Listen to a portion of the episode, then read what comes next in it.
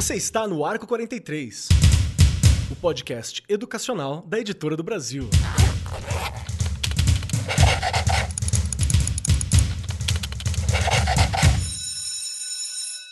Saudações, saudações para você, meu querido professor, minha querida professora, você profissional da educação que está aqui agora acompanhando o nosso bate-papo no Arco 43 Podcast. Sejam muito bem-vindos.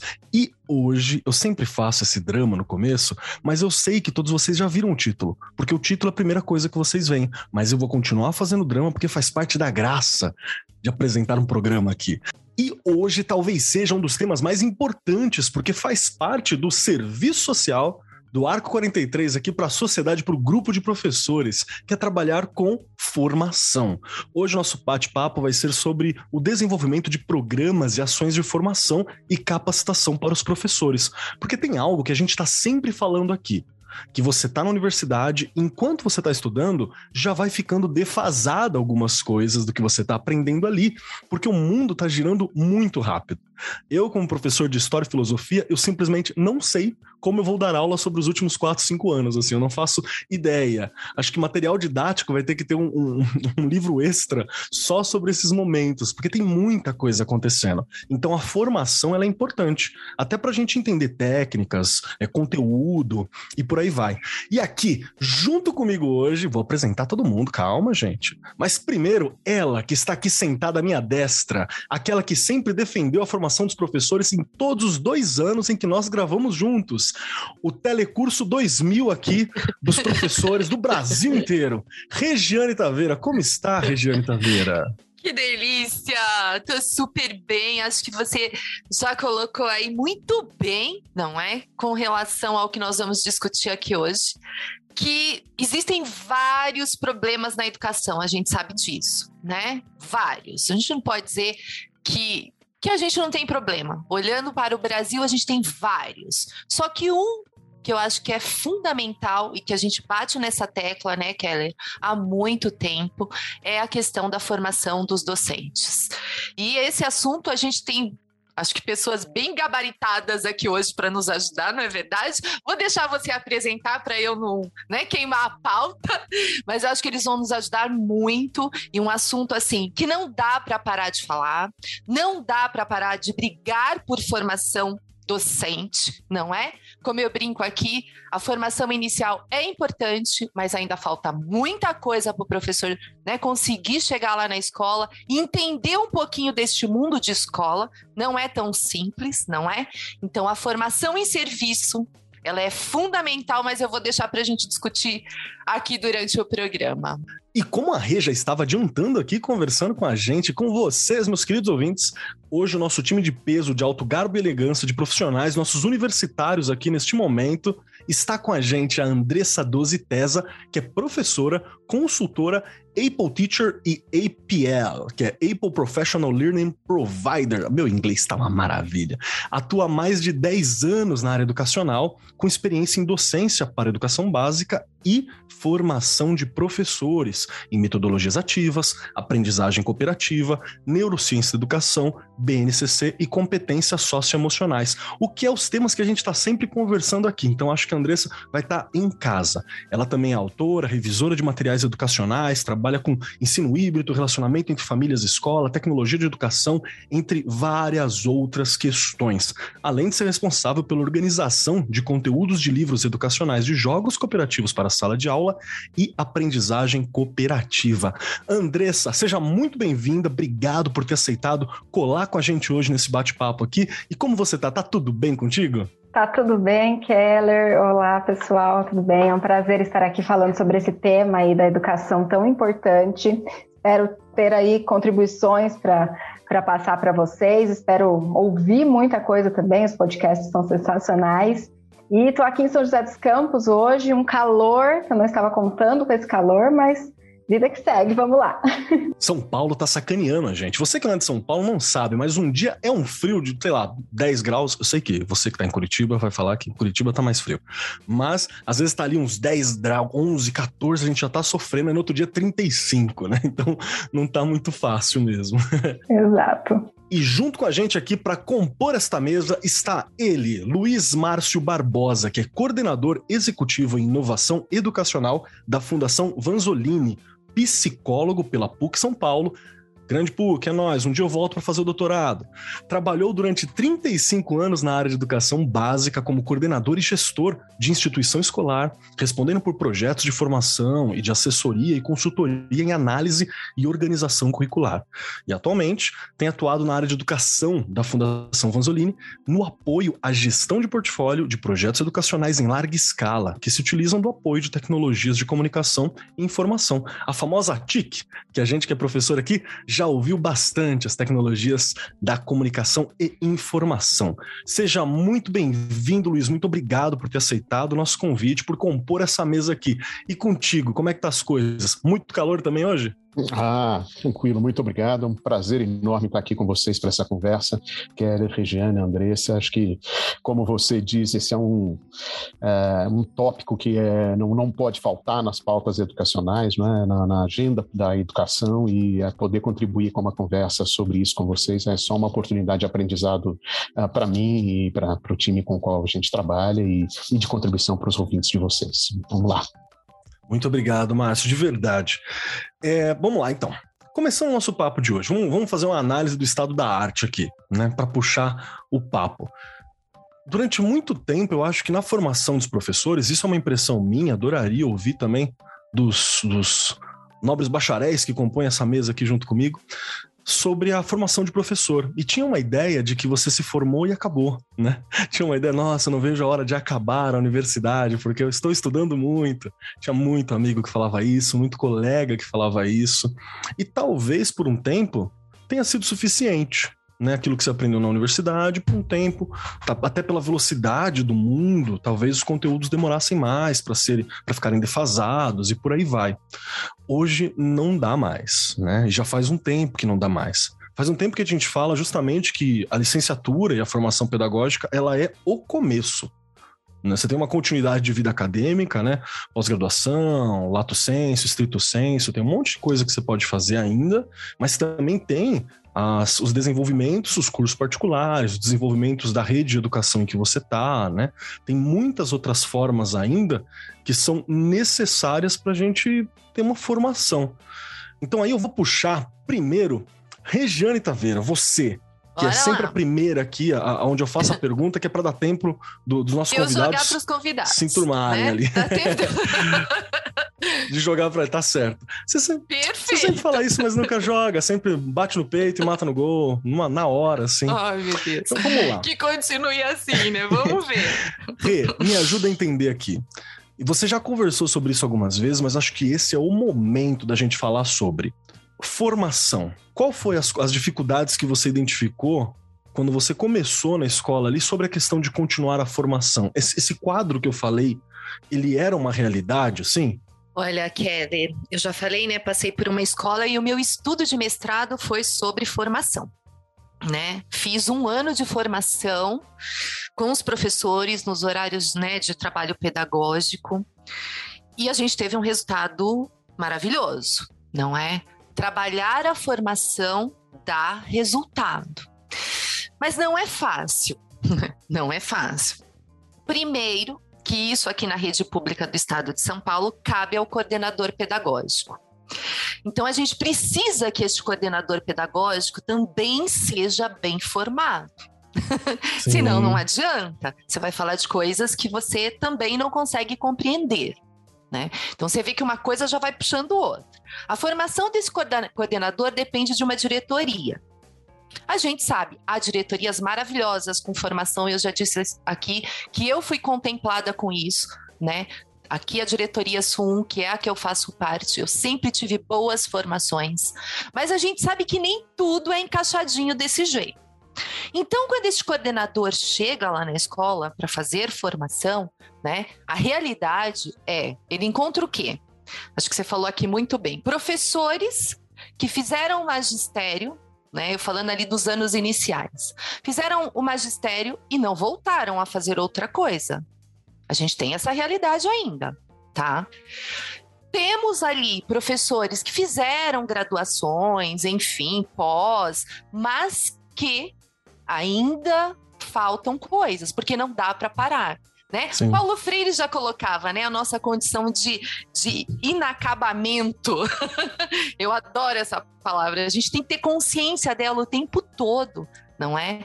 Eu sou um ser que estou o tempo inteiro inacabado, né? E quando a gente toma consciência disso, que não é fácil, não é fácil, né? Você montar um programa de formação para docentes lá na escola, conseguir passar isso, né? Olha, gente, a gente está aqui para a gente vai se formar juntos, né? Uma formação ali coletiva. Eu aprendo, vocês aprendem, dentro daquela, daquela realidade que você tem.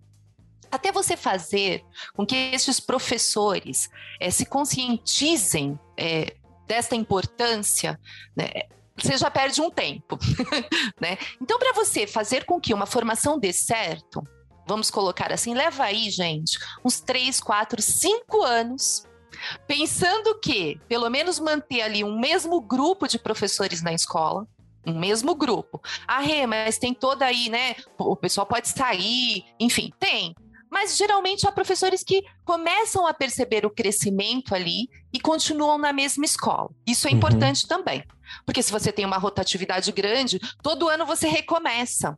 E aí você fica patinando o tempo todo.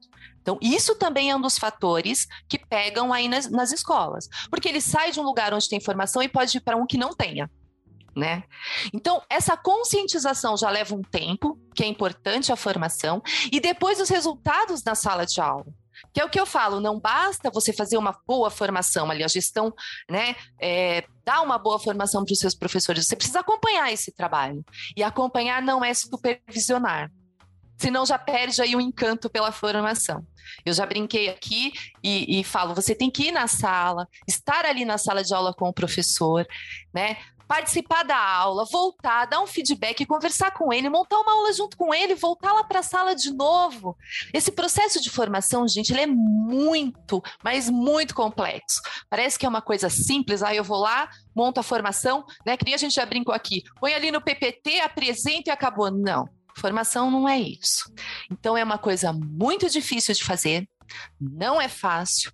E eu vou dizer uma coisa aqui que no meu trabalho de mestrado é, é até uma frase minha, né? Antes de fazer formação com o professor, eu distinguia, e não vou mentir, tem gente que faz isso, né? Ah, aqui tem bons professores, né? Não tem bons professores. Ah, acontece é muito, né? Mentira isso, né? E todos os professores podem ser bons, desde que ele tenha né, essa formação, seja ela inicial, seja ela continuada, em serviço, que seja realmente que atenda, que, que realmente atenda às necessidades dele. Né? Então, é muito fácil dizer tem bom e maus professores. Mentira. Né? Tem má formação, seja ela inicial, seja ela continuada, e falta política pública com relação a isso. Perfeito. Acho que é até importante, antes da gente dar continuidade, tirar um elefante da sala que eu tenho certeza que alguém que está aqui acompanhando a gente pensou nisso. Pode escrever aí, qualquer lugar pra gente. Eu pensei nisso, que eu vou saber que vocês pensou nisso na hora que eu tô falando. Que é justamente que, ah, mas eu não tenho dinheiro, eu não tenho tempo para fazer isso. É, tudo isso depende do formato da, da formação que a gente está falando, né? Por isso que a Rê tá defendendo política pública, por isso que a gente está falando aqui sobre formação em serviço, e também tem outros tipos de formação. Então a gente sabe, ninguém aqui tá negando isso, tá? É bom lembrar. Deixa eu puxar uma questão aqui para você, Andressa. Andressa, me ajuda a entender uma questão que eu acho que é importante para a gente colocar. É, a Rê tá falando aqui sobre toda essa, essa questão da formação, sobre o que é a formação, o que, que é essa, esse conceito de formar, a importância disso. E assim, já é uma das áreas que você trabalha há muito tempo né, trabalhar com formação. E aí eu quero te perguntar sobre essa fala da Rê, se você concorda, quais são os pontos que você olha e também qual que é o verdadeiro peso que essa formação continuada tem na vida do professor. Se faz uma diferença na educação como um todo.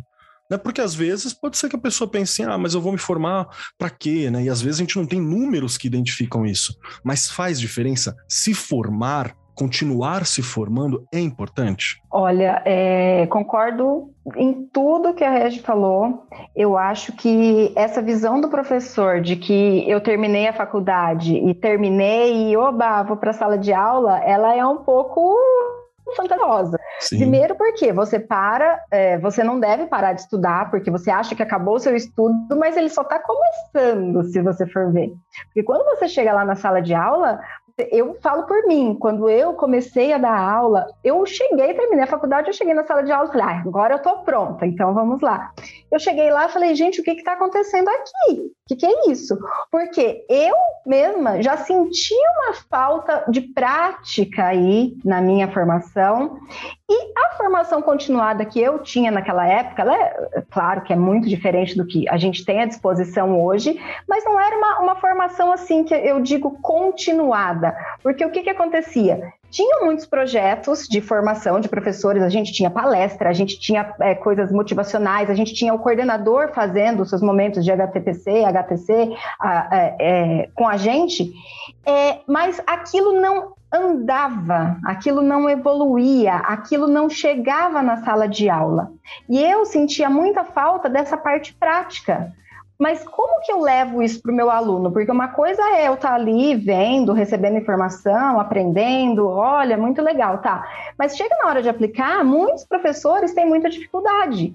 Então, assim, a formação inicial, é, a formação do professor ali para entrar na sala de aula, ela tem um peso muito grande, ela é toda essa parte teórica, e que eu acho que deve continuar com a formação continuada. Então, ali você começou a ver o que, que é essa essa arte aí de dar aula, de estar com os estudantes, e a formação continuada ela vem para a parte prática, para a parte de aplicação. Então, se a gente continuar aí com essa, essa ideia de que ah, a formação continuada, mas ela é hoje é isso, mas eu não tenho acompanhamento, o coordenador não está lá acompanhando, igual a Regi falou, vendo isso, não supervisionando, porque em muitas situações a gente ainda tem isso. Hoje eu não estou mais na sala de aula efetivamente, trabalho mais com os professores mesmo, mas a gente ainda vê muito essa questão de assim, o, o, o prof... alguns professores ficarem um pouco incomodados com a questão do coordenador. E eu acho que não, isso aí tem que ser uma união, porque o coordenador está ali para ajudar.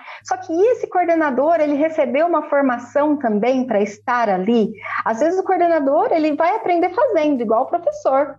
Só que ele é o coordenador. Então, além dele auxiliar a gestão, ele tem que auxiliar o professor, que vai auxiliar o aluno, e tem o um relacionamento com a família. Então, assim, são muitas coisas que tem que ver, e a formação continuada é o foco. Só que não pode ser uma formação continuada que não é continuada, só o nome. Então, eu acho que, a, a, além de tudo, as novas formas hoje, hoje também de, de, de formação online, que seja, é, esse tempo que, a, que vocês já comentaram aí, porque muito professor também vê, ai, mas eu não tenho tempo, porque muitas vezes eles relacionam a questão da formação com, ai, eu vou ter mais trabalho, meu Deus, e agora?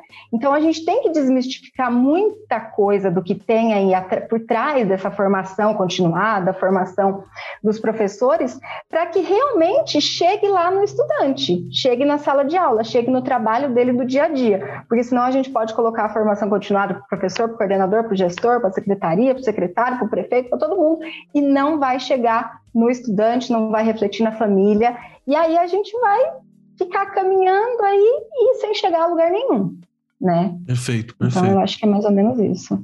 Não, eu, eu concordo 100%, assim, eu acho que a gente está conseguindo analisar bem quais são os problemas e o quantos problemas uma, um projeto de formação, né, uma ação formativa ajuda a resolver. Agora eu vou puxar para você, Luiz Márcio. Olha, eu sei que a fundação que você trabalha, sei que todo o trabalho que vocês empenham já auxilia na formação com universidades, por aí vai, há muito tempo. Né? Então acho que é a pessoa perfeita para me perguntar isso também. Primeiro eu quero saber o teu, o teu olhar sobre tudo que a gente está comentando aqui também, é claro. E tem uma questão que eu acho que é importante. Se existe alguma fase na vida do professor onde o hábito da formação tem que ser trabalhado. Sabe que nem a gente fala com o aluno? Ah, olha, se o aluno da educação básica for entender matemática nessa janela aqui, talvez seja uma melhor janela. Tem algo assim? É na universidade que ele tem que aprender? É nos primeiros anos atuando? Porque eu acho que é uma, uma, uma coisa mais técnica, né, que a gente pode fazer para trabalhar, para manter isso como algo comum, para manter isso como algo, algo cinético mesmo, algo que a gente vai fazendo, né? E também eu queria ouvir teu olhar, que já está há muito tempo trabalhando com educação também, sobre sobre as práticas de ensino, elas mudam muito rápido. Eu sempre ouço alguém falando assim, ah, mas eu vou aprender isso e daqui a pouco é outra coisa. Né? Também é outra frase muito comum. Então tá aí, duas buchas para você me ajudar a entender, Luiz, por favor. Vamos lá, Kera. É isso aí. Eu estava lembrando aqui, ouvindo a conversa de vocês, da minha mãe. Minha mãe era uma professora primária lá no Ido dos anos 60. Era uma, imagina, vocês não tinham nascido ainda, não é? Ela fez uma escola normal na época, ela era uma normalista. Uh, interessante, não sei, era, era uma coisa de elite na época conseguir fazer uma escola normal, é, não era para muita gente, não. É, os professores eram formados ali uh, com muito afinco num curso que era de ensino médio durante um tempo. E ela tinha uma coisa bonita que era produto da escola normal, não sei se vocês já conheceram, que era um caderno, que era o caderno do ponto. Esse caderno do ponto era assim: era aula a aula, durante um ano letivo inteiro, o que, que deveria ser ensinado, ponto. Então tinha lá o que passar para os alunos, o que cobrar, que exercícios fazer, aula a aula. Imaginem vocês uh, o capricho escrito à mão, porque na época não tinha computador, não tinha impressora, né? não era.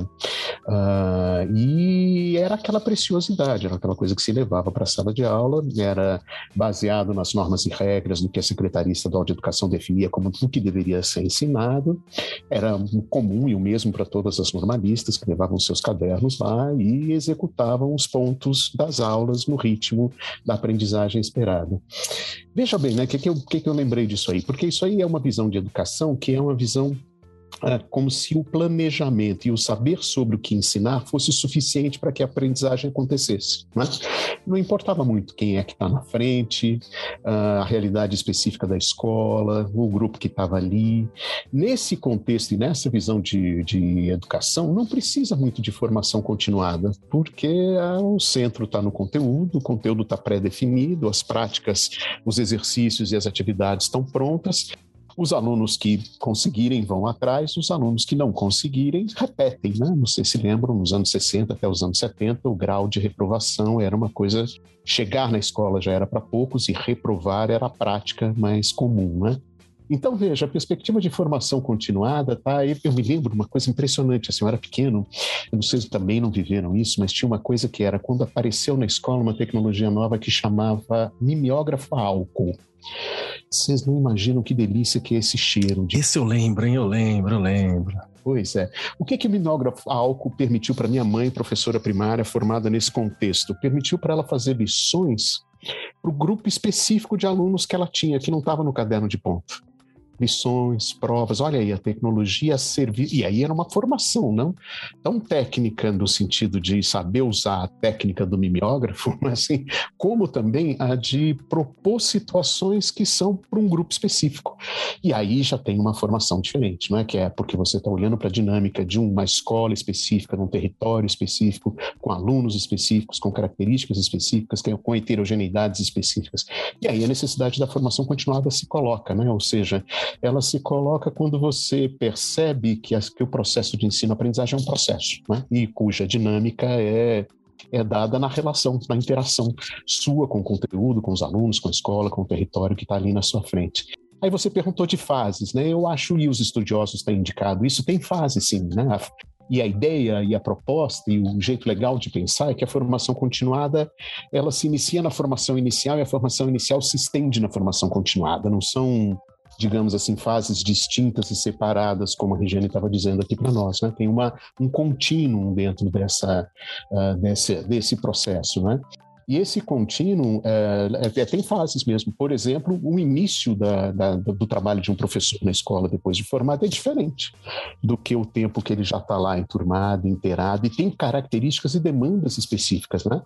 Ah, como é que eu começo a trabalhar, como é que eu interajo com os meus colegas, como é que eu dou conta de uma turma, como é que eu faço as relações, né? como é que eu organizo o meu cotidiano. Então, por isso, hoje, por exemplo, algumas redes de ensino utilizam o que se chama de estágio probatório. A Rede Pública Estadual Paulista faz isso, por exemplo, no Fundamental 2 e Médio, né? como uma fase de formação inicial, digamos assim, mas já continuada, porque já em serviço. É um, é, deveria ser, nem sempre é, né? um olhar especial para esse momento muito precioso, que é um momento em que se formam os hábitos dos professores, uh, né, uh, que surge muita angústia. Né? Os primeiros enfrentamentos com os conflitos em sala de aula, quando se é professor novo, é uh, né, há um, normalmente um choque entre o seu desejo e a sua visão de si mesmo e a realidade do conflito e da experiência de sala de aula, que não é trivial. Né? Ser acolhido pela equipe, pelo grupo, ter práticas específicas de entender que lugar você está, que rede você está, é uma fase importante de uh, do processo de formação. Né? Acho que outra fase importante é tem aí o meio da, né, da passou esse momento inicial probatório uh, da, da sua produção e também os professores mais experientes que eu acho que estão numa outra fase que é se tornarem formadores de outros professores. Não sei a experiência de vocês, todos são docentes, né? mas a gente aprende muito e mais das vezes com os professores mais experientes da nossa escola, né? Aquele cara que no conselho de classe fala um negócio que você uh, não conseguiu perceber ou que é capaz de te dizer, olha, te acolher no momento que você está angustiado, ou te mostrar uma alternativa que você não, não viu, não é? Como o saber docente é um saber também prático, é um ofício, se você não se acomoda, né, ele é sempre uma situação de aprendizagem, né, uma prática, né, e portanto uh, quem praticou mais tem condição de, de, de, acolher outros e socializar outros nesse novo ofício, que é um ofício também necessariamente coletivo. Perfeito, perfeito. Acho que, acho que esse olhar de, de ser formado pelos pares é algo que é muito especial, né? Eu tive uma coordenadora que ela fazia uma coisa bem bacana, um dia específico, era marcado anteriormente, a gente aprendeu alguma coisa com outro colega professor. Alguma metodologia ou algo que ele gostaria de compartilhar, que é para a gente criar esse hábito de ter umas trocas, né, de ter uma formação entre nós, que é algo que nunca mais eu vi em escola. Assim, eu tô com saudade de ver isso. Um abraço aqui para esses coordenadores do meu passado aí que foram muito bons para chegar onde eu tô também, né, nesse processo. Gostaria de acrescentar alguma coisa, Andressa? Eu acho que é, é, Eu concordo com tudo isso que ele falou. As tecnologias que foram chegando na época né, do mimeógrafo, eu, eu peguei essa parte. eu peguei também. o finzinho também. Eu também. Eu não sei se era bem o finzinho, mas eu, eu tava ali no, no mimeógrafo. Então, assim, era tudo também uma, uma, uma novidade. Eu não me lembro, pensando agora assim nessa parte de formação continuada, das formações que eu já realizei, assim, pensando nos momentos que eu já estive com o professor, eu, eu fiquei pensando aqui, conforme é, o professor Luiz estava falando, eu não me lembro de momentos assim anteriormente. É, é, claro que a gente, quando, estuda, quando estudante, a gente não vai saber disso, ah, agora o professor vai para uma formação não esse detalhe. Mas assim, eu não lembro de ver na escola, enquanto eu era aluna, uma integração muito grande. Pelo menos na escola que eu estudava, eu não via isso. Eu via mais a parte de. É, não era uma disputa, mas assim, tanto dos professores que é, chegavam novos e que não conseguiam muito se enturmar porque já tinha meio que as suas regras, os seus, as suas suas definições ali da escola, quanto dos outros professores que falavam eles próprios. Ah, não, aqui já é assim, vai ser assim, tudo assim. Então eu fico pensando quanto que a falta de uma formação continuada e uma continuidade aí para essa formação inicial faz falta realmente para esse olhar do professor de que as novidades estão chegando, estão chegando, o mundo está mudando, é, os alunos são outros, eles não são mais os alunos. É, o que eu fui de aluna não é o uhum. aluno que eu vou receber hoje. Então, se o professor não acompanhar isso por meio, tiver a oportunidade de uma formação continuada, mas eu acho que também é importante a gente pensar na formação é, do, enquanto pessoa, a formação que ele vai atrás para a formação dele mesmo, enquanto pessoa, e depois, é claro, enquanto professor, enquanto equipe, tudo mais dentro da escola. Então, eu acho que essa, essa parte de de se formar e de estar atento ao que está acontecendo no mundo para acompanhar essa evolução das gerações aí dos estudantes, ela também é, é essencial. Perfeito, perfeito. Gostaria de comentar alguma coisa, Rê? Ah, escutando o Luiz e a Andressa, né, como passam tantas coisas na cabeça da gente, o quanto é importante o acolhimento desse professor que chega lá que acabou de se formar, né? Isso é super importante, porque se ele não tiver um bom acolhimento, se os pares ali né, não, não ajudarem, não acontecer essa troca que você falou, Keller, que ela é super importante, né? E aí eu vou abrir aqui um parênteses e falar uma coisa que. Por que, que a gente não vê muito isso nas escolas? Infelizmente, vem muita coisa de cima, né? E a gente vai tendo que fazer aquilo que vem, né? Eu brinquei muito disso na minha dissertação, que a gente tem uma realidade e uma identidade. E a gente precisa prestar atenção nisso quando chega alguma coisa lá de cima. Eu tenho que saber filtrar. Com certeza. O que é necessário neste momento para minha escola? Tá? Se você tem ali já formação, você não monta do dia pro, de um dia para o outro, né? Você monta ali as formações já baseado ali, vai um mês, dois meses, eu montava em blocos, né? Então tinha língua portuguesa, ciências, história, geografia, abrangia ali todas as disciplinas, educação física, artes, já pensando em todos os professores que estão ali na escola. Se chega algo que vem lá de cima, de repente, quebra um pouquinho. Mas você tem que saber inserir isso sem, de sem deixar que isso atrapalhe a sua formação. Senão você quebra, né? Acaba vindo coisas que você tem que ficar quase um mês fazendo para mostrar dados, relatórios. Eu discuti isso na minha dissertação também. Não estou falando que isso seja ruim, é, que às vezes é necessário pelo sistema que você está ali trabalhando, não é? Só que quebra. Por isso que também tem que compreender bem aquela realidade, os gestores estarem bem afinados com o que eles querem, ter também voz, não é? Ah, mas é, olha, gente, hoje não vai ter formação porque chegou não sei o quê, né? E a gente precisa fazer isso agora correndo. Não é assim. Quem te pediu correndo vai esperar. não é? Você continua o seu trabalho. Isso é super importante também. Mas as pessoas também têm um pouco de medo ali de fazer esse tipo de coisa, né?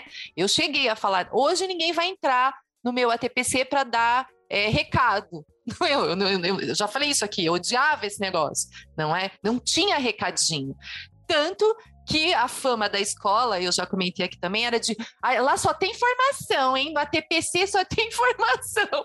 Nossa, então não vai para lá, não, gente, né? Então, quer dizer, é uma escolha também que a pessoa tem né, de ter uma formação, de participar dela, de se envolver, porque eu posso escolher o Keller, o Luiz, a Andressa para trabalhar alguma coisa que eles fizeram, né, que, é, que foi, é, que ficou, vai, que ressaltou ali na sala de aula deles, que foi importante, vão passar para o pessoal, em cima daquilo eu já monto meu bloco também de formação. Né? Então a gente tem que pensar que todo esse. E outra coisa, né, que eles falando me, me veio à cabeça várias vezes. Infelizmente, vivemos num país que mudou o governo, muda tudo. Dificilmente se continua. Então, vamos começar do zero, porque o que aquele cara fez lá não era bom. Às vezes a coisa era super boa, era só continuar. Né? Eu, 29 anos de rede, gente, eu vi várias vezes isso acontecer. Entra, entra secretário, sai secretário, e aí recomeça tudo, né? A gente perde muito com isso. Muito mesmo. Então, é uma das coisas que a gente precisa pensar aí também na questão da formação continuada. Eu tenho, eu tenho uma outra questão agora que, dentro de tudo isso que a gente estava comentando, acho que é importante. E vou puxar para você, Luiz, me ajudar nisso aqui porque a gente falou o que é uma formação continuada, né? A gente estava discutindo sobre a importância da formação e por aí vai, da formação, mas a gente não falou sobre o que, seria um programa de formação continuada. A Rê puxou isso um pouco agora quando ela fala sobre a construção de blocos, sobre você ter uma continuidade naquilo que você está trabalhando, né? Então acho que uma outra questão importante para a gente puxar seria isso. O que, que é um programa de formação continuada? Por que, que é bom eu ter um programa uma, uma proposta né, de, de formação continuada ali. E, e, e, também acho que é importante lembrar, porque fala de programa, parece que vai vir, ah, não, eu vou comprar um, um caderno de ponto, do ponto do professor, né? E eu vou aplicar esse conteúdo. Mas não, tem a realidade específica para onde vai, né? Tem todos os apoios, né? Tem os espaços para formar. Então, vamos lá. Luiz Márcio, professor Luiz, o que, que é um programa de formação continuada e como definir que ele é bom? Como fazer um, um, bom? Keller, eu acho que ele tem, tem, a formação tem diferentes dimensões, então, portanto, um programa deve olhar para diferentes dimensões. Então, uma delas, por exemplo, um primeiro é pessoal, dedicado a professor. Eu sou lá o meu professor de matemática, estou lá no ensino fundamental 2, dando a minha aula. e eu percebo que eu tenho problemas. Assim, eu não aprofundei direito a didática do ensino de álgebra, meus alunos sempre se enroscam ali no sétimo, né, na, na, introdução do ensino de álgebra, e eu gostaria de saber um pouco mais como trabalhar a didática desse aspecto ou sei lá, né, eu tenho alguma dificuldade específica no conteúdo. Então, uh, é também uma competência que o professor deve desenvolver, um saber que o professor deve desenvolver, entender que lacunas e que necessidades de formação ele tem para gerenciar, para organizar, para ser o sujeito e o autor da sua formação pessoal. Né? Uh, essa é uma aprendizagem, uma aprendizagem que a formação inicial deveria dar e que a prática docente deveria dar e que a escola deveria discutir e incentivar uh, e que deve fazer parte de um programa de formação, né? que cada um estabeleça suas metas, suas, uh, digamos assim, suas expectativas, seus desejos formativos dentro desse contexto. Tem outra dimensão, Keller, que eu acho que é da escola, que é a escola ter um diagnóstico do, do, do, do que, do que ela precisa aprimorar para atender seus alunos naquele Bem, contexto concreto e dizer, bom, que programa eu tenho para que a minha equipe dê conta disso? Eu tenho lá evasão no ensino médio. Como é que eu faço um programa de formação que capacite meus professores, meus gestores, meus para lidar com essa evasão que acontece ali na passagem do nono para o primeiro ano. É, então, é, é um programa que a escola estabelece para poder, digamos assim, para que o trabalho coletivo seja formador. Né? O que, que, eu, que, que competências e que saberes e que práticas eu preciso formar enquanto atuo, porque não é uma formação que vem aqui primeiro, depois eu vou atuar, né? Resolver o problema da evasão é atuar e aprender, é né? Eu tenho que conhecer esse aluno, saber por que, que ele evade, pesquisar, fazer buscativa, ir atrás, né? Coisa que muitos professores e grupos de educadores aprenderam na formação continuada nesse tempo de é comovente. Eu participei da seleção do programa de da, da, prêmio gestão escolar esse ano, fui da, da, dos avaliadores das propostas enviadas pela escola. É comovente você ver como equipes escolares desenvolveram práticas de buscativa, de relação com os alunos, de tutoria nesse tempo de trabalho remoto e para, evitar a evasão. Né? E é o quê? Uma formação. É um programa de formação. As pessoas aprendem a ser professor de um novo jeito, mediado por tecnologia, de uma outra maneira. E existe uma outra dimensão do programa, Keller, que eu acho que é das políticas públicas. Né? É, ou seja, eu tenho lá uma nova política pública, tenho da BNCC, o Currículo Paulista, eu quero implementar isso numa rede, como é que eu fortaleço as escolas e os professores para que essa política pública seja implementada, né? Aí que a Regiane diz, por exemplo, que muitas vezes ah, há uma visão equivocada de formação, porque o programa é perfeito. Se a gente capacitar perfeito, ele vai acontecer. Não é assim, né? É, ele vai acontecer na medida e na realidade de cada escola. Ah, saiu agora, recentemente, mês passado, um livro do Tom Lovelace, que é um estudioso do Common Core americano, ele identificou uma coisa tão bonita. Ele diz que tem mais de 100 pontos de decisão entre a definição de um currículo comum e a sala de aula onde o professor e o aluno se encontram. Então não é, não é assim, não é? Não é que se você faz um lindo planejamento e faz uma bela formação, ah, o currículo se implementa. É, isso é uma, um processo dialógico, de conflito, de ameaça, de resistência, de avanço que se não conversar com a realidade de cada equipe escolar e os problemas concretos de cada escola, não se implementa. É, vira o que a Regiane falou, né? Políticas que passam uma depois das outras sem um acúmulo daquilo que é as experiências de aprendizagem que invadem a escola, né? A escola é invadida por mil propostas de formação que deformam a possibilidade da escola se organizar como espaço formativo. E o verdadeiro espaço formativo é a escola, porque é onde se pensa a prática real e verdadeira, né? Então, não sei, eu penso que essa, tem que pensar na articulação e na integração entre esses diferentes uh, a, a, dimensões aí da formação. Né? Nossa, eu, eu acho fantástico, Perfeito. porque é, é, outra questão que você também evidenciou uma questão que é importante, que eu ouço muito em sala, que tem aquela questão de falar assim, ai ah, não, mas por que, que as coisas não são mais claras? Porque não, o professor não quer às vezes o conflito, porque o conflito é uma canseira, né? A gente tá cansado, né?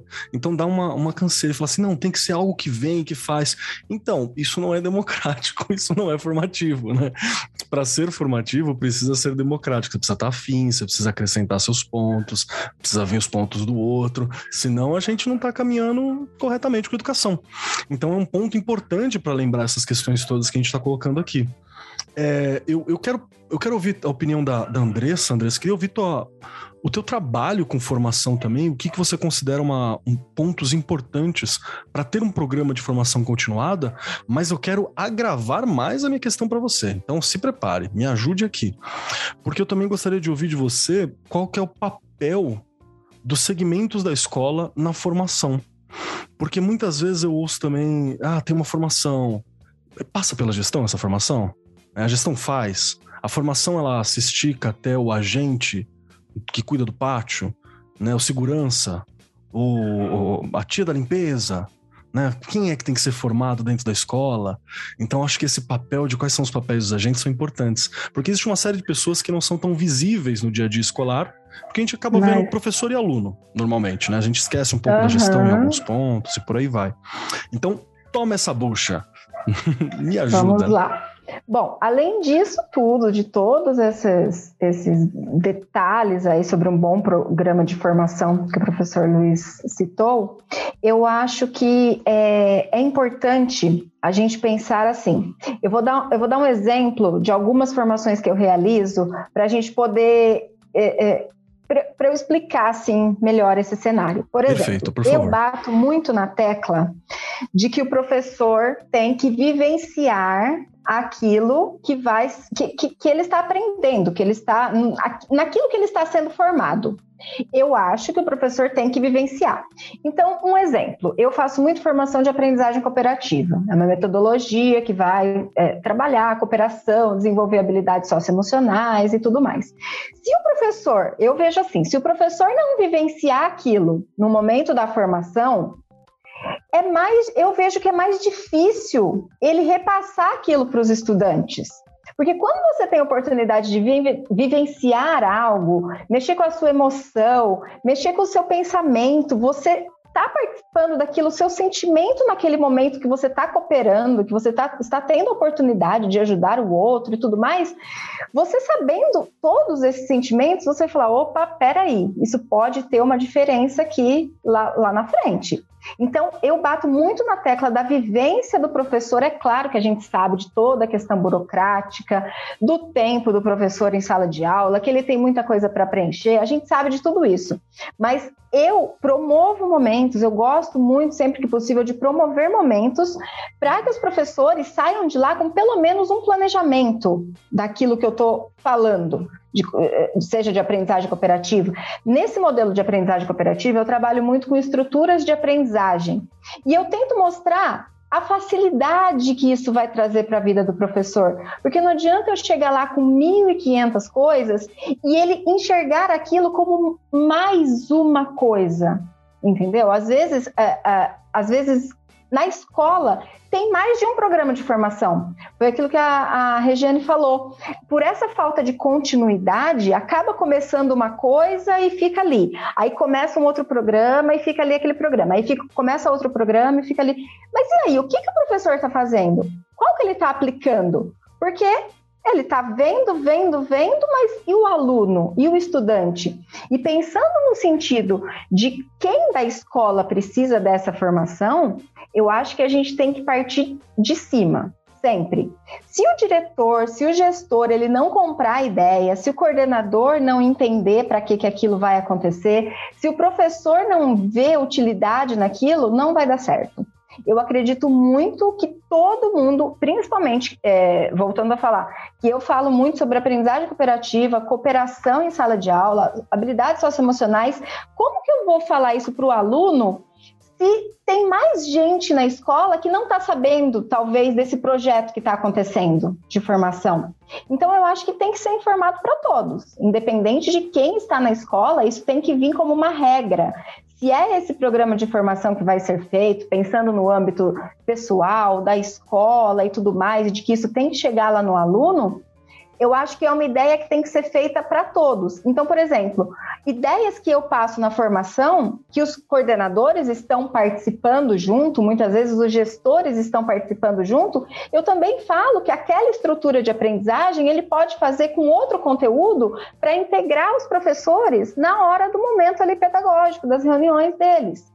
Então, é uma coisa que o professor, a coordenação, a gestão, ele tem que levar desde as suas reuniões pedagógicas, as partes mais burocráticas, tentar deixar aquele clima mais leve, mas que ele saia dali com exemplos reais do que, que ele vai fazer depois daquela formação, porque todo mundo já foi em uma palestra, fez uma formação e saiu muito motivado. nossa, tô com muita ideia legal, mas não consegue implementar. Então, eu acho que para essa formação ser continuada e ser efetiva para os professores e coordenadores e gestores, ela tem que acontecer e tem que refletir lá no aluno. Então, aquilo tudo que foi visto tem que entrar na intencionalidade do professor para ser aplicado com o aluno, Perfeito. seja qual for o, o, tema que esteja sendo tratado, né? Perfeito. Rê, concorda? O que, que você acha disso tudo? Eu, eu aqui, já quem me conhece sabe que eu tô fervendo, né? Eu Paulo tô vendo você Freire na minha isso. cabeça, assim, eu enlouquecendo. A louca do Paulo Freire.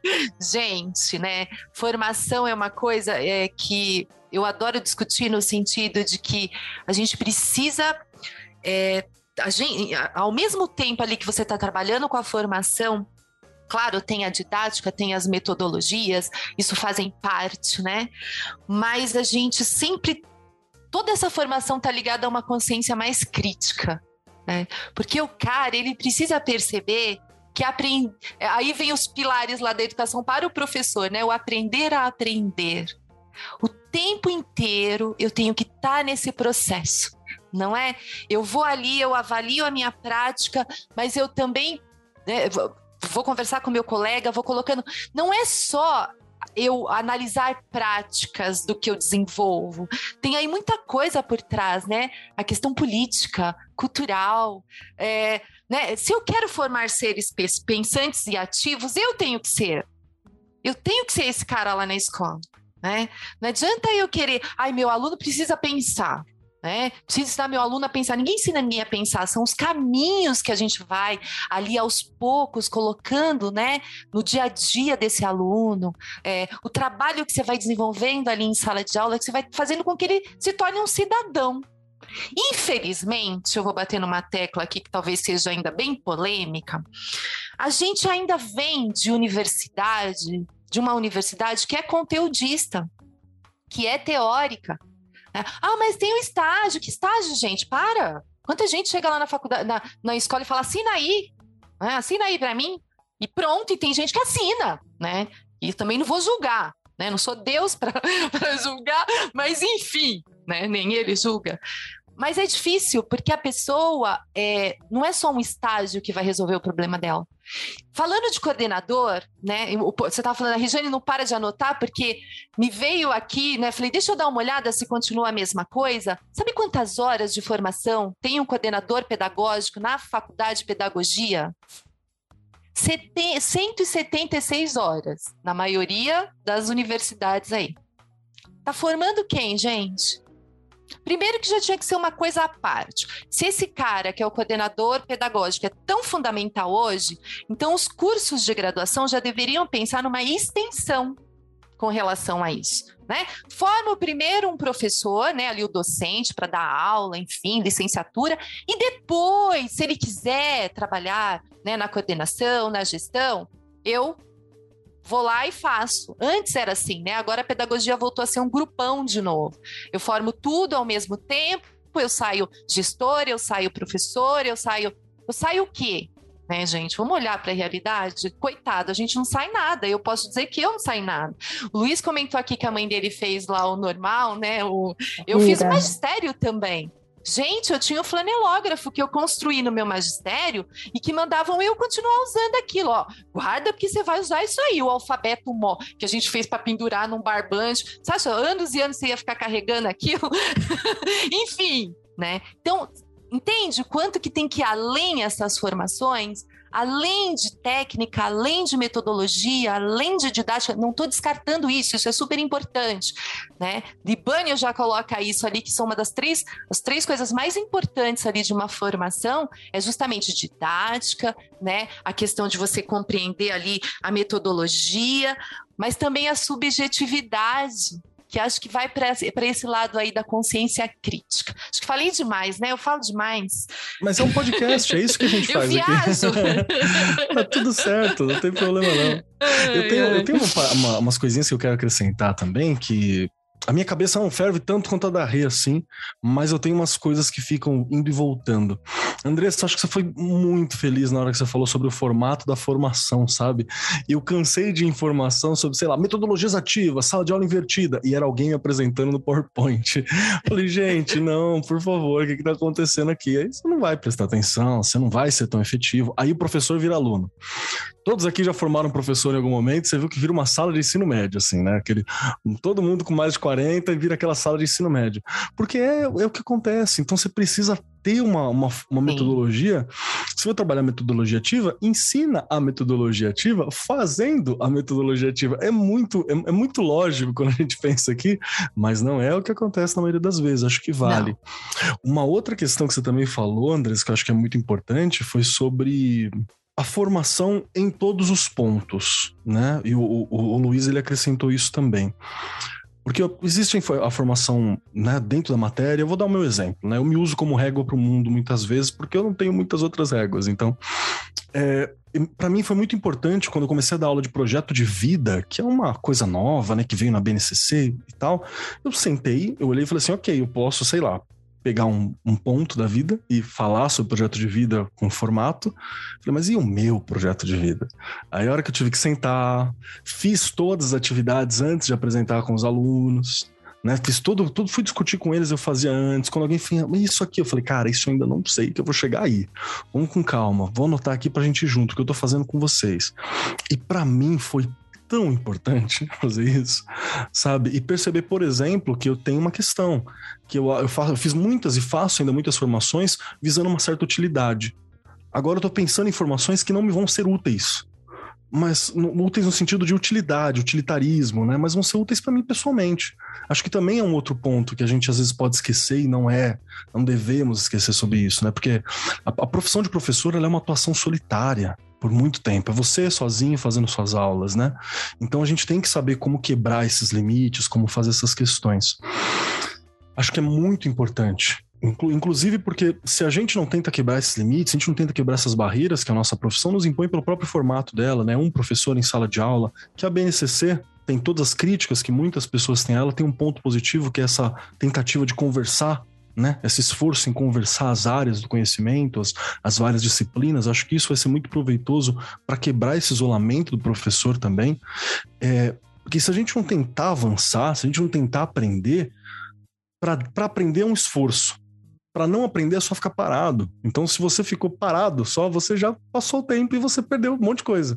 Então, é, a gente não precisa fazer absolutamente nada para não aprender, né? Você fica ali e acabou. Então é um ponto que eu acho que é importante para a gente colocar.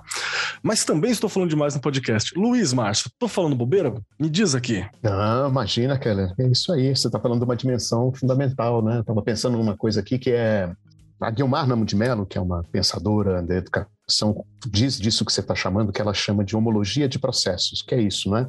O processo da sua formação se espelha no processo do seu, da, da sua atuação como professor, né? Tem, é, acho que aí é só a gente pensar um pouco, né? Que o molde da, digamos assim, da, de, de pensar a prática docente em cada educador é a sua própria experiência como aluno, não? É, né, o, o, quanto a nossa referência aos bons professores que nós tivemos, que nos marcaram na vida, são formadoras do nosso jeito de querer ser professor Sim. e de conseguir ser professor. Né? Então, veja, é, é uma, uma profissão que já nasce da prática, porque a gente já, quem escolhe por ela já é, digamos assim, formado na relação com ela, né? já é Uh, e, e, essa, os estudos vão dizendo isso, nessas né? matrizes da, da nossa experiência como aprendiz uh, na relação com os professores, são matrizes que são mobilizadas muito fortemente na nossa experiência e na nossa identidade profissional como, como docente depois, né?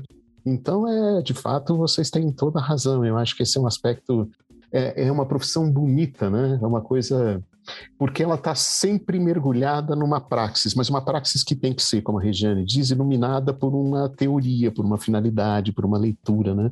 Eu sempre lembro da Marilena Chauí dizendo que não adianta a gente dar uma excelente aula expositiva sobre como nadar, Uh, porque ninguém aprende a nadar uh, ouvindo como é que é que nada, né? Uhum. Assim, não tem jeito, é só você entrando na piscina e nadando, não é? Mas, por outro lado, você só aprimora o seu jeito de nadar se você tem metodologia, orientação, uh, finalidade, se aquilo importa para você, conceitos, né? para entender como é que você pode se organizar no seu corpo e na sua relação com a água. Né? Eu acho que o ofício e a prática docente é um pouco isso também. Perfeito. Eu, eu quero puxar uma pergunta para Andressa agora, que eu já fiz uma pergunta difícil para ela, tem mais uma, assim, que é complicada.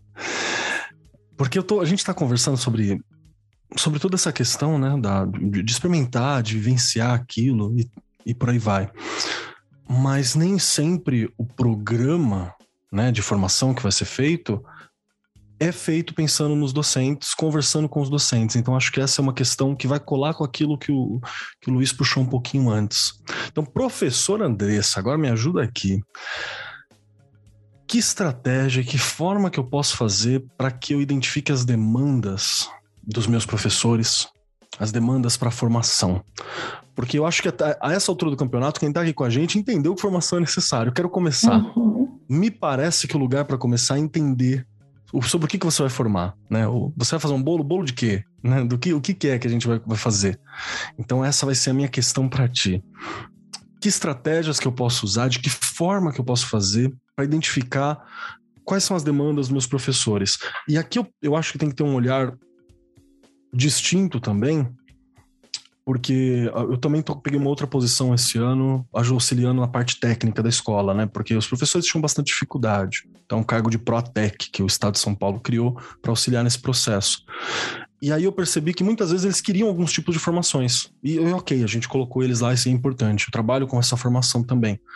Mas como o tempo do professor é um tempo muito imediato, né? Eu quero algo para resolver aqui a minha aula da semana seguinte.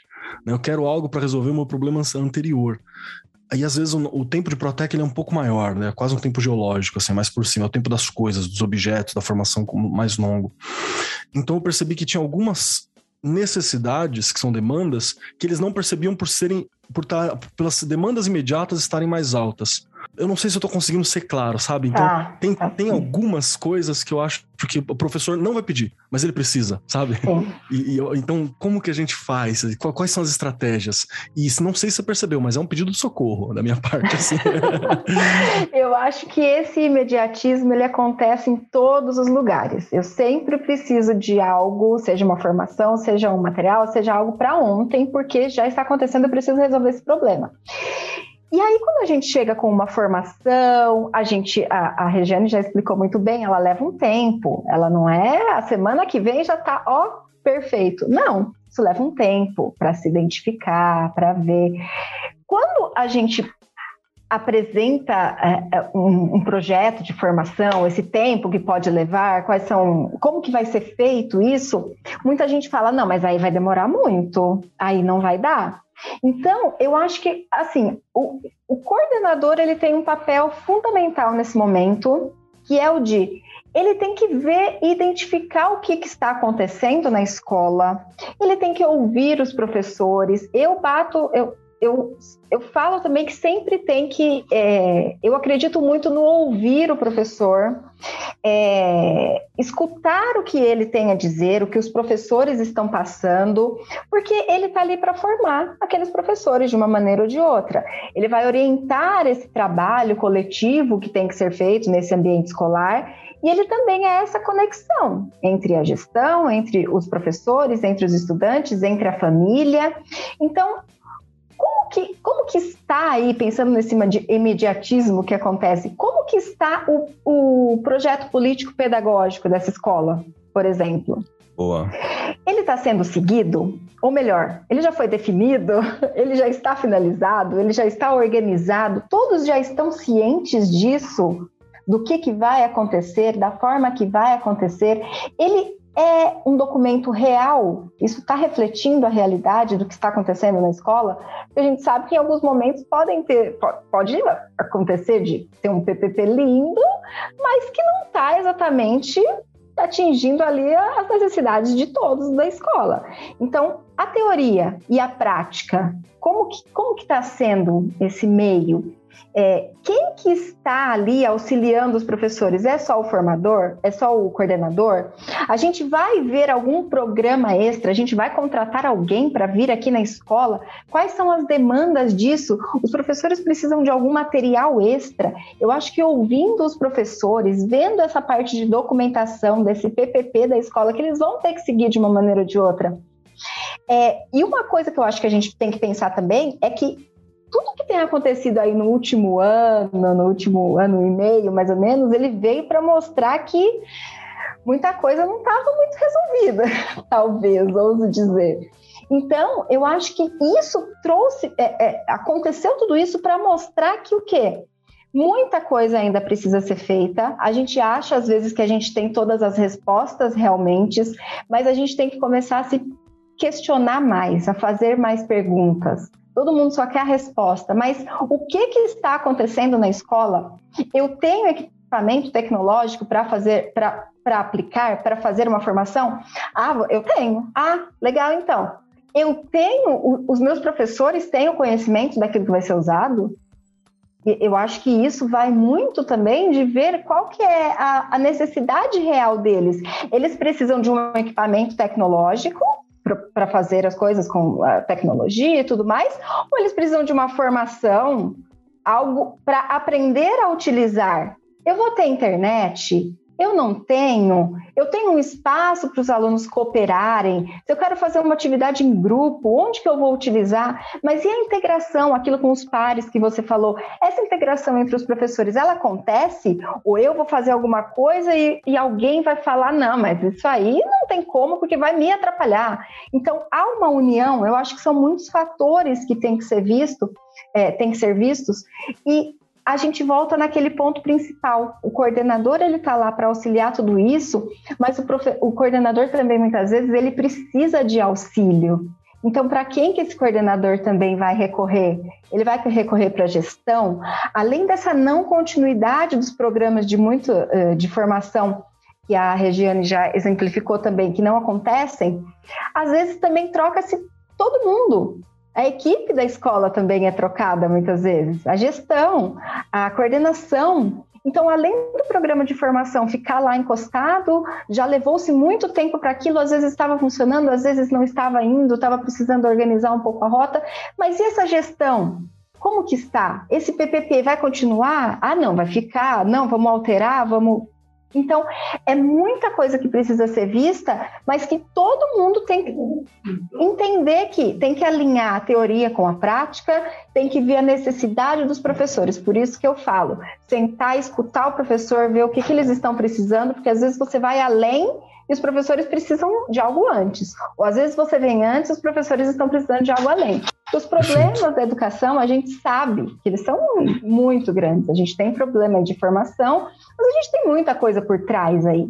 Né? Então a gente tem que ver realmente a realidade ali da escola, o professor, o aluno, a família e o que, que eu posso auxiliar com isso. Perfeito, muito obrigado. Falei muito, né, gente? Não, Falei. perfeito, é isso mesmo. Luiz, eu quero ouvir as tuas considerações sobre. É, eu acho que eu, eu te diria, Kelly, bom, primeiro eu te agradeço, porque você deixa as questões difíceis para a Andressa, então eu fico mais confortável aqui.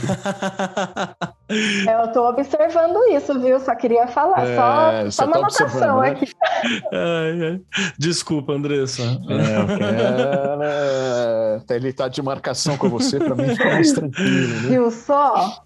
É, mas eu estava me lembrando ah, de uma coisa, né, né, ouvindo vocês nessa conversa. Eu Uh, tive a oportunidade de participar da gestão de um dos projetos que mais me ensinaram sobre formação continuada. Era um projeto chamado PEC Formação Universitária, que ocorreu lá nos anos 2000. Era um projeto muito curioso, porque era um projeto assim que envolvia a, a Secretaria de Estado da Educação ofereceu para professores primários, né, de, dos anos iniciais do ensino fundamental, que não tinham uh, curso superior, que eram normalistas, né, que eram, é, só tinham magistério, curso de nível médio, a possibilidade de fazer um curso superior pela PUC, USP ou Unesp em todo o estado de São Paulo, é, mediado por tecnologias. E a gente construiu lá na Fundação Vanzolini essa solução. A gente instalou 31 polos, a gente uh, juntou as, uni as universidades. Grande mesmo, né? Imagina, não tinha ainda uhum. internet direito, mas nos anos 2000, essas professoras primárias, que eram a maioria, foi muito bonito de ver. Eram 6 mil professoras, uh, nós, dois anos de curso, gente, professora que dava aula de manhã, cuidava da casa tarde, ia para os polos todo dia à noite assistir videoconferência gerada pela USP, pela PUC, pela Unesp, uh, e tinha lá um Learning Space, que na época era um ambiente virtual de aprendizagem. Elas não conheciam nada de informática e aprenderam, aprenderam porque tinham um interesse, um desejo, uma vontade de aprender. E fizeram dois anos de curso, a, evasão, a, a evasão foi de 6%, o que para uma coisa mediada por tecnologia é uma raridade. Você não acha isso em um canto nenhum do mundo, né? Uh, e olha que era uma situação bonita, porque era um curso de formação inicial, porque era uma universidade dando graduação, mas continuada, porque para professoras que já atuavam há anos. Fazia tempo que não tinha concurso para PEB1 no estado, então eram professoras entre 40 e 50 anos, já com muita experiência, muita prática. Né? Então, a universidade teve também que rever todos os seus procedimentos de formação continuada, sua matriz, que passou a ser, inclusive, mais integrada, menos departamentalizada. Ah, foi comum entre a USP, a PUC e a Unesp. Ah, foi uma experiência ah, muito bonita. E no meio desse pedaço aconteceu uma coisa: as professoras se deslocavam para os polos para receber as aulas por videoconferência. E, infelizmente, aconteceu uma tragédia, um acidente de carro numa noite, e uma parte dessa, algumas dessas professoras que estavam no transporte vieram a falecer né, no transporte para a aula que ia acontecer lá. Era no interior, a gente foi para o velório, para o enterro, e eu fui uh, de um lado culpado e de outro lado preocupado, né? Porque, enfim, era aquilo que a gente criou como situação de aprendizagem que, uh, que tinha gerado a, a perda daquelas vidas, né? Eu falei, como é que essas famílias vão nos olhar? Como é que essa coisa vai acontecer?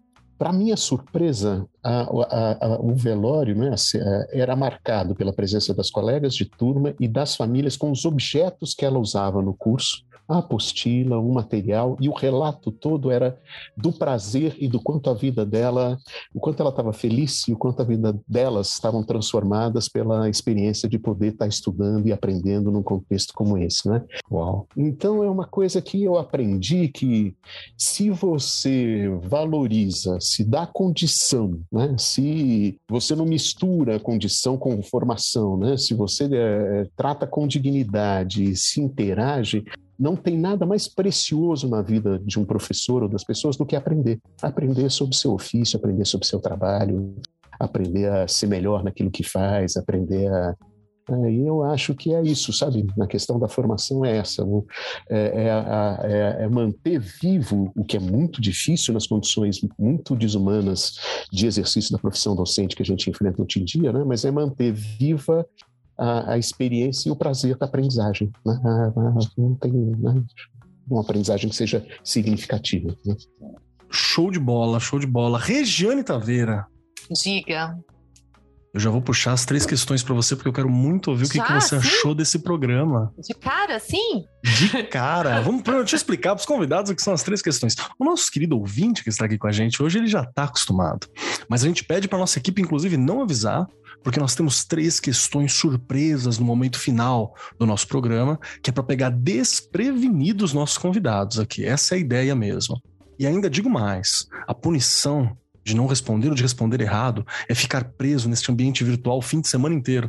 Porque o nosso ouvinte sabe que ele ouve na quarta-feira, mas a gente grava na sexta. Então imagina que inferno dantesco que é você ficar preso um fim de semana no ambiente virtual no momento em que a gente está. Ah, é. E Regiane Taveira acrescentou milho virtual no canto esquerdo ali também. Então tem que tomar cuidado para não ter que ajoelhar ali também. Lembrando das práticas pedagógicas ancestrais aqui, antipedagógicas, né? então você vê que a gente montou todo um calabouço virtual no local. Mas as três questões, elas são as seguintes. Primeira, se você gostou do programa. Segunda, como que a gente te encontra e encontra o seu trabalho na internet ou na vida real, ou no telefone, ou como achar melhor. E a terceira, um pedacinho, um pedacinho seu, que pode ser uma, uma ideia, uma frase, um conselho, um livro, um filme, algo seu para ficar ecoando nos corações e mentes dos nossos ouvintes ao longo da semana. E Regiane Taveira, o que, que você achou desse programa? O que, que você achou desse bate-papo? Você, que, como eu disse, é o Telecurso 2000 da formação dos professores aqui. Então, o que, que, você achou desse papo, Rê? O que, que você achou disso tudo? Nossa, Quero eu adorei. fala. Você tem anot... 20 minutos, vai lá. Nossa, que bom, porque eu anotei tanta coisa e não consegui terminar de falar. Nossa, eu, eu, eu falei, eu falo demais, né?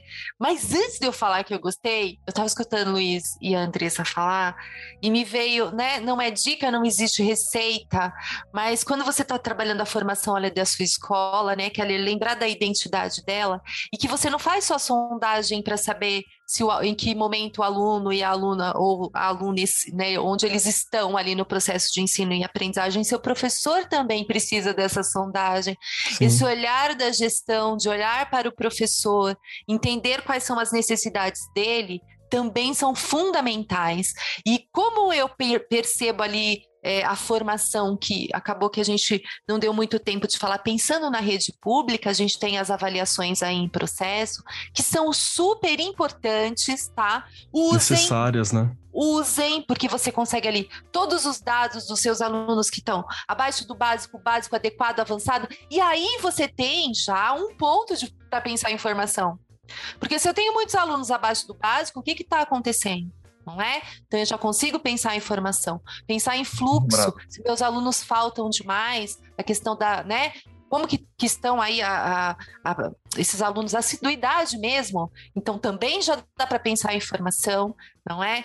Questão de envolver a todos na formação. Eu não coloco só professor e professor em formação. Os funcionários precisam estar bem informados, não é? Os pais, gente, pensar em formações ali com os pais né? Às vezes coisas simples para trazê-los para a escola, mostrar que a escola é um lugar de formação, é o melhor lugar, né? Ou eu vejo como lugar fundamental, principal e que a gente consegue fazer muita coisa e fazer com que a formação de todos que fazem parte dela ser fundamental. Eu amei o programa, já falei demais de novo. Né? E eu estou por aí, estou aqui no Arco 43, nas redes sociais. Não, essa semana recebi uma mensagem, Keller, de uma professora falando que a sua voz é maravilhosa. Muito obrigado, professora. Nossa! Olha aí, tá vendo? Isso é uma delícia. Aquela voz do Keller é muito boa. Não, ela falou uma delícia mesmo. Então, fica aí, né? A gente tá por aí nas redes. Por favor, conversem aí com a gente sobre os programas. Eu gosto muito. E não tem como eu não terminar esse programa com Freire hoje. Não tem como, eu vou terminar com ele, né? Que ele coloca justamente ali, né? Que por isso, na formação permanente dos professores, um momento fundamental é o da reflexão crítica sobre a prática. Mas ele continua. Mas não vejo como refletir sobre nossas práticas sozinhos. Seria como estar fechado em nossas próprias ideias. Não é possível avançar em nossos conhecimentos mergulhados em nós mesmos. Então é super importante que a gente esteja trabalhando a, forma, a formação ali no coletivo e fazendo com que a escola cada vez fique mais forte, que é o que eu falei. Ela é o nosso lugar de referência em formação de todos que estão envolvidos com ela. Perfeito, Rê. Muito bacana, muito bacana mesmo. Todo, todo, todo posicionamento, e eu estou comentando aqui, não é a minha vez de comentar, eu comento daqui a pouquinho. Então, Vou comentar depois. Essa voz foi para você, professora, que falou bem da minha voz. Muito obrigado. Vamos lá para as três questões finais agora para os nossos convidados. Se preparem, convidados. Andressa Doze Tesa, professora Andressa. Três questionamentos para você aqui para poder cestar. Vamos lá. Sim. Primeira delas. Se você gostou do programa. Segunda, como a gente te encontra e como a gente encontra o seu trabalho. E a terceira, um pedacinho de Andressa para ficar com os nossos ouvintes ecoando nos corações e mentes ao longo da semana. Vamos lá. Eu amei o programa, eu já ouço vocês, gostei muito, confesso que estava um pouco, um pouco nervosa, apreensiva, meu Deus, como será essa gravação? Mas eu adorei participar, eu acho que é um tema é, independente de tudo que tem acontecido aí no, no mundo, né? Eu acho que é um tema que, que tem total sinergia com o que a gente está passando e que nos últimos tempos ficou muito evidente a necessidade do professor. Como o professor é importante em qualquer momento, né? Eu acho que a gente ouve de vez em quando algumas falas um pouco equivocadas, né? De que ah, só, só dá aula, só faz isso, não sei o quê. Mas tem tanta coisa por trás. É assim um, um, um, privilégio, eu acho que é um privilégio ter essa oportunidade de dar aula, de estar ali ensinando, de ver que alguém aprendeu, uma criança aprendeu algo que você ensinou. Meu Deus, eu, eu, eu volto muito para a alfabetização, sabe? Eu falo, gente, como que é possível nesse momento de pandemia? O meu afilhado ele começou a ler na pandemia. É incrível, né? E aí ele começou a ler, eu, ai, chorando lá. Eu falei, gente, essa professora, eu falei para minha, para minha cunhada, falei, essa professora, meu Deus, o que, que ela fez, meu Deus, para ensinar as crianças? E ele começou a ler. Então, assim, é, é, é uma coisa que eu chego a ficar emocionada quando eu paro para pensar realmente. É, também já estou falando demais, vocês estão percebendo, mas vou para a segunda pergunta então. É, eu estou com uma série, é, eu sou da fase educação, nós trabalhamos com, eu especificamente, né, com formação de professores, principalmente na área pública, tenho aí essa expertise, e como eu falei, aprendizagem cooperativa, neurociência, metodologias ativas, e eu estou com uma série no YouTube com a fase educação, falando sobre metodologias ativas na prática, porque quando eu ia pesquisar, eu via muita metodologia ativa, tá, falando, eu, tá bom, mas eu quero aplicar, ninguém me dá um exemplo, gente, o que, que eu faço, onde que eu acho isso? Então a gente começou essa série, a gente já está com vários vídeos também, quem quiser acompanhar é Faz Educação. Para me encontrar nas redes também posto algumas coisas, é andressa.tesa e estamos aí nas redes sociais mais mesmo como Faz Educação. E eu queria deixar também uma frase aqui de Paulo Freire, ó, não foi combinado, hein?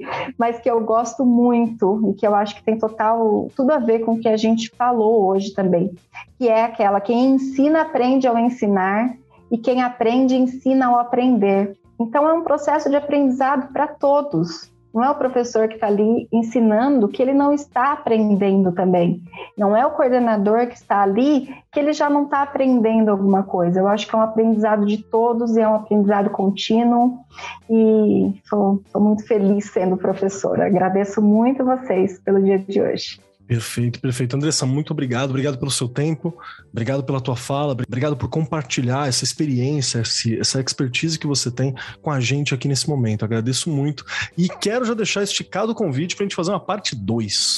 Olha, vou, vou, Luiz e Rê, e Rê olha aí o que, que, que vocês acham de pegar alguns problemas comuns em escolas assim e a gente pensar como que uma formação adequada ajudaria a resolver. Dá um programa isso, hein? Então, Olha... Ah, sei lá, evasão, uma formação para combater evasão. O que a gente pode propor? Então dá um programa, fica anotado, anota equipe, anota aí pra gente. Já, já agenda fica... duas horas e meia aí pra gente poder é, falar. Vai, é, talvez vá, vá ter parte 2, parte 3, mas a gente já estende essa proposta. Então fica aí já o convite. Com certeza. Vamos lá. E agora você, Luiz Márcio Barbosa, professor Luiz, que está aqui com a gente hoje. Muito obrigado, muito obrigado pela tua participação. E as três perguntas. Primeiro, se você gostou do programa. Segundo, como que a gente te encontra, como a gente descobre mais sobre você e sobre o seu trabalho. E terceiro, que pedacinho de Luiz Márcio Barbosa você gostaria de deixar ecoando nos corações e mentes dos nossos queridos ouvintes ao longo da semana? Legal, Keller. Bom, antes de mais nada, eu gostei muito, não vi o tempo passar. A gente senti mesmo como uma conversa e fiquei envolvido nela. Uh, e quando a gente se envolve, né, porque o encontro é bom, né, ele gerou pensamento e gerou aprendizado. Então, queria agradecer Keller, queria agradecer Regiane, queria agradecer Andressa essa oportunidade e espero que os ouvintes de vocês possam compartilhar disso também, possam refletir e trocar com vocês a partir daí.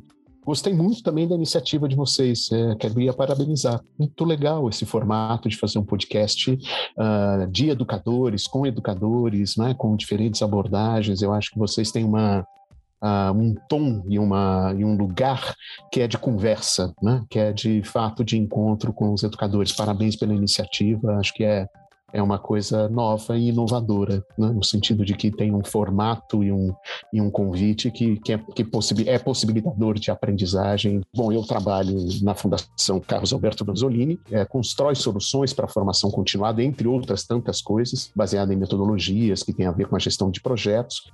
Uh, o portfólio dos projetos que a gente trabalha está lá no portal da Fundação Vanzolini. Então é procurar lá no Google, vocês vão encontrar as práticas que a gente tem, os projetos que a gente coordena, as coisas que a gente faz. Eu sou um sujeito pouco é, presente nas redes sociais, deixei lá um LinkedIn na, na ficha que vocês me mandaram.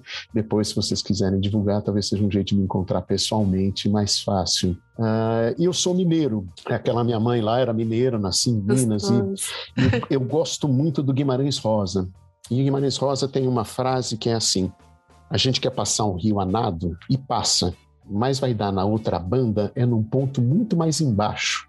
Bem diverso do que em primeiro se pensou. Sei se já tiveram a experiência de nadar em rio, é assim, né? A gente entra no rio e correnteza leva a gente para lá e para cá e vai no outro lugar.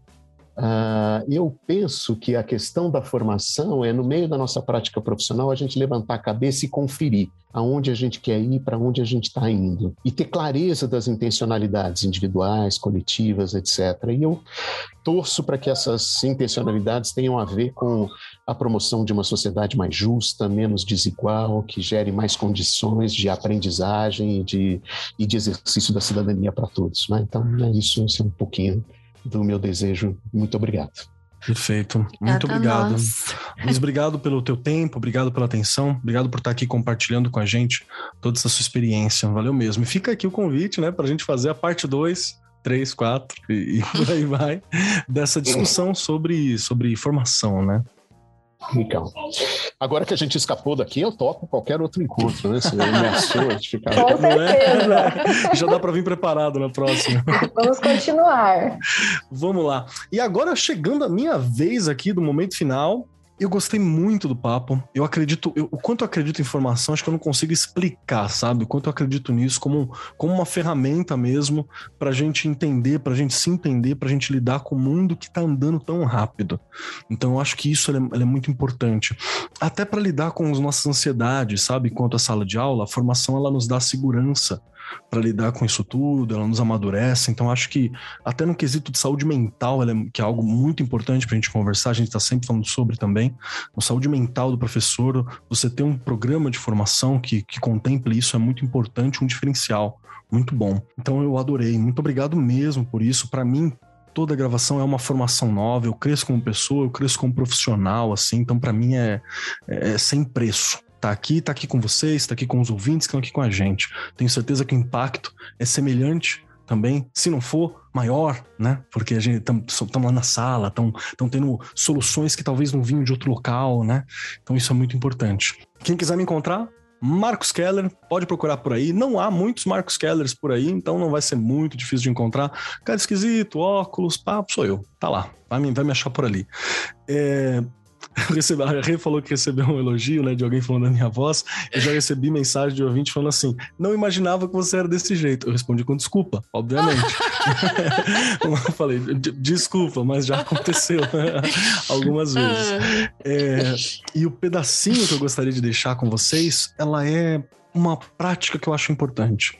Tem um programas de formação, mas e, e, isso é formação, tá, gente? Nos seus programas deixem um espaço para que haja uma troca, uma formação horizontal, né, entre as pessoas que estão ali presentes.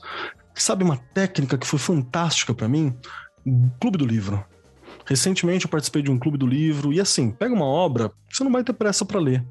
É tão bom você ler uma obra sem pressa.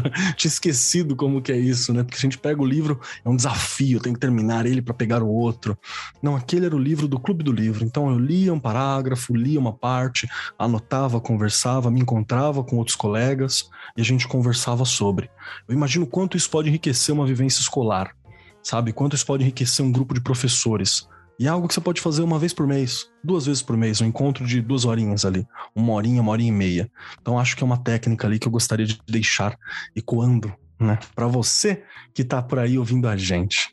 No mais, novamente, Muito obrigado por esse encontro, muito obrigado, obrigado, Regiane, você é sempre fantástica, obrigado, Luiz, obrigado, Andressa, foi maravilhoso para mim e obrigado para você, querido ouvinte, que tá aí com a gente, ouvindo neste momento. Entre em contato com a gente, fala o que você tá achando, que nós adoramos responder interagir com todos vocês. No mais, eu sou Marcos Keller e até semana que vem. Este programa foi apresentado por Marcos Keller e Regiane Taveira. Gravação e edição Agência Bowie. Produzido pelo Departamento de Marketing da Editora do Brasil. Gerência de Marketing Helena Poças Leitão. Coordenação de Marketing Lívia Garcia. Siga-nos nas redes sociais: facebook.com barra Editora do Brasil, twitter.com barra Editora do Brasil, instagram.com barra Editora do Brasil underline oficial e youtube.com barra Editora do Brasil. As opiniões expressas no programa são de responsabilidade dos respectivos respectivos convidados e não expressam necessariamente a opinião da Editora do Brasil ou de seus colaboradores.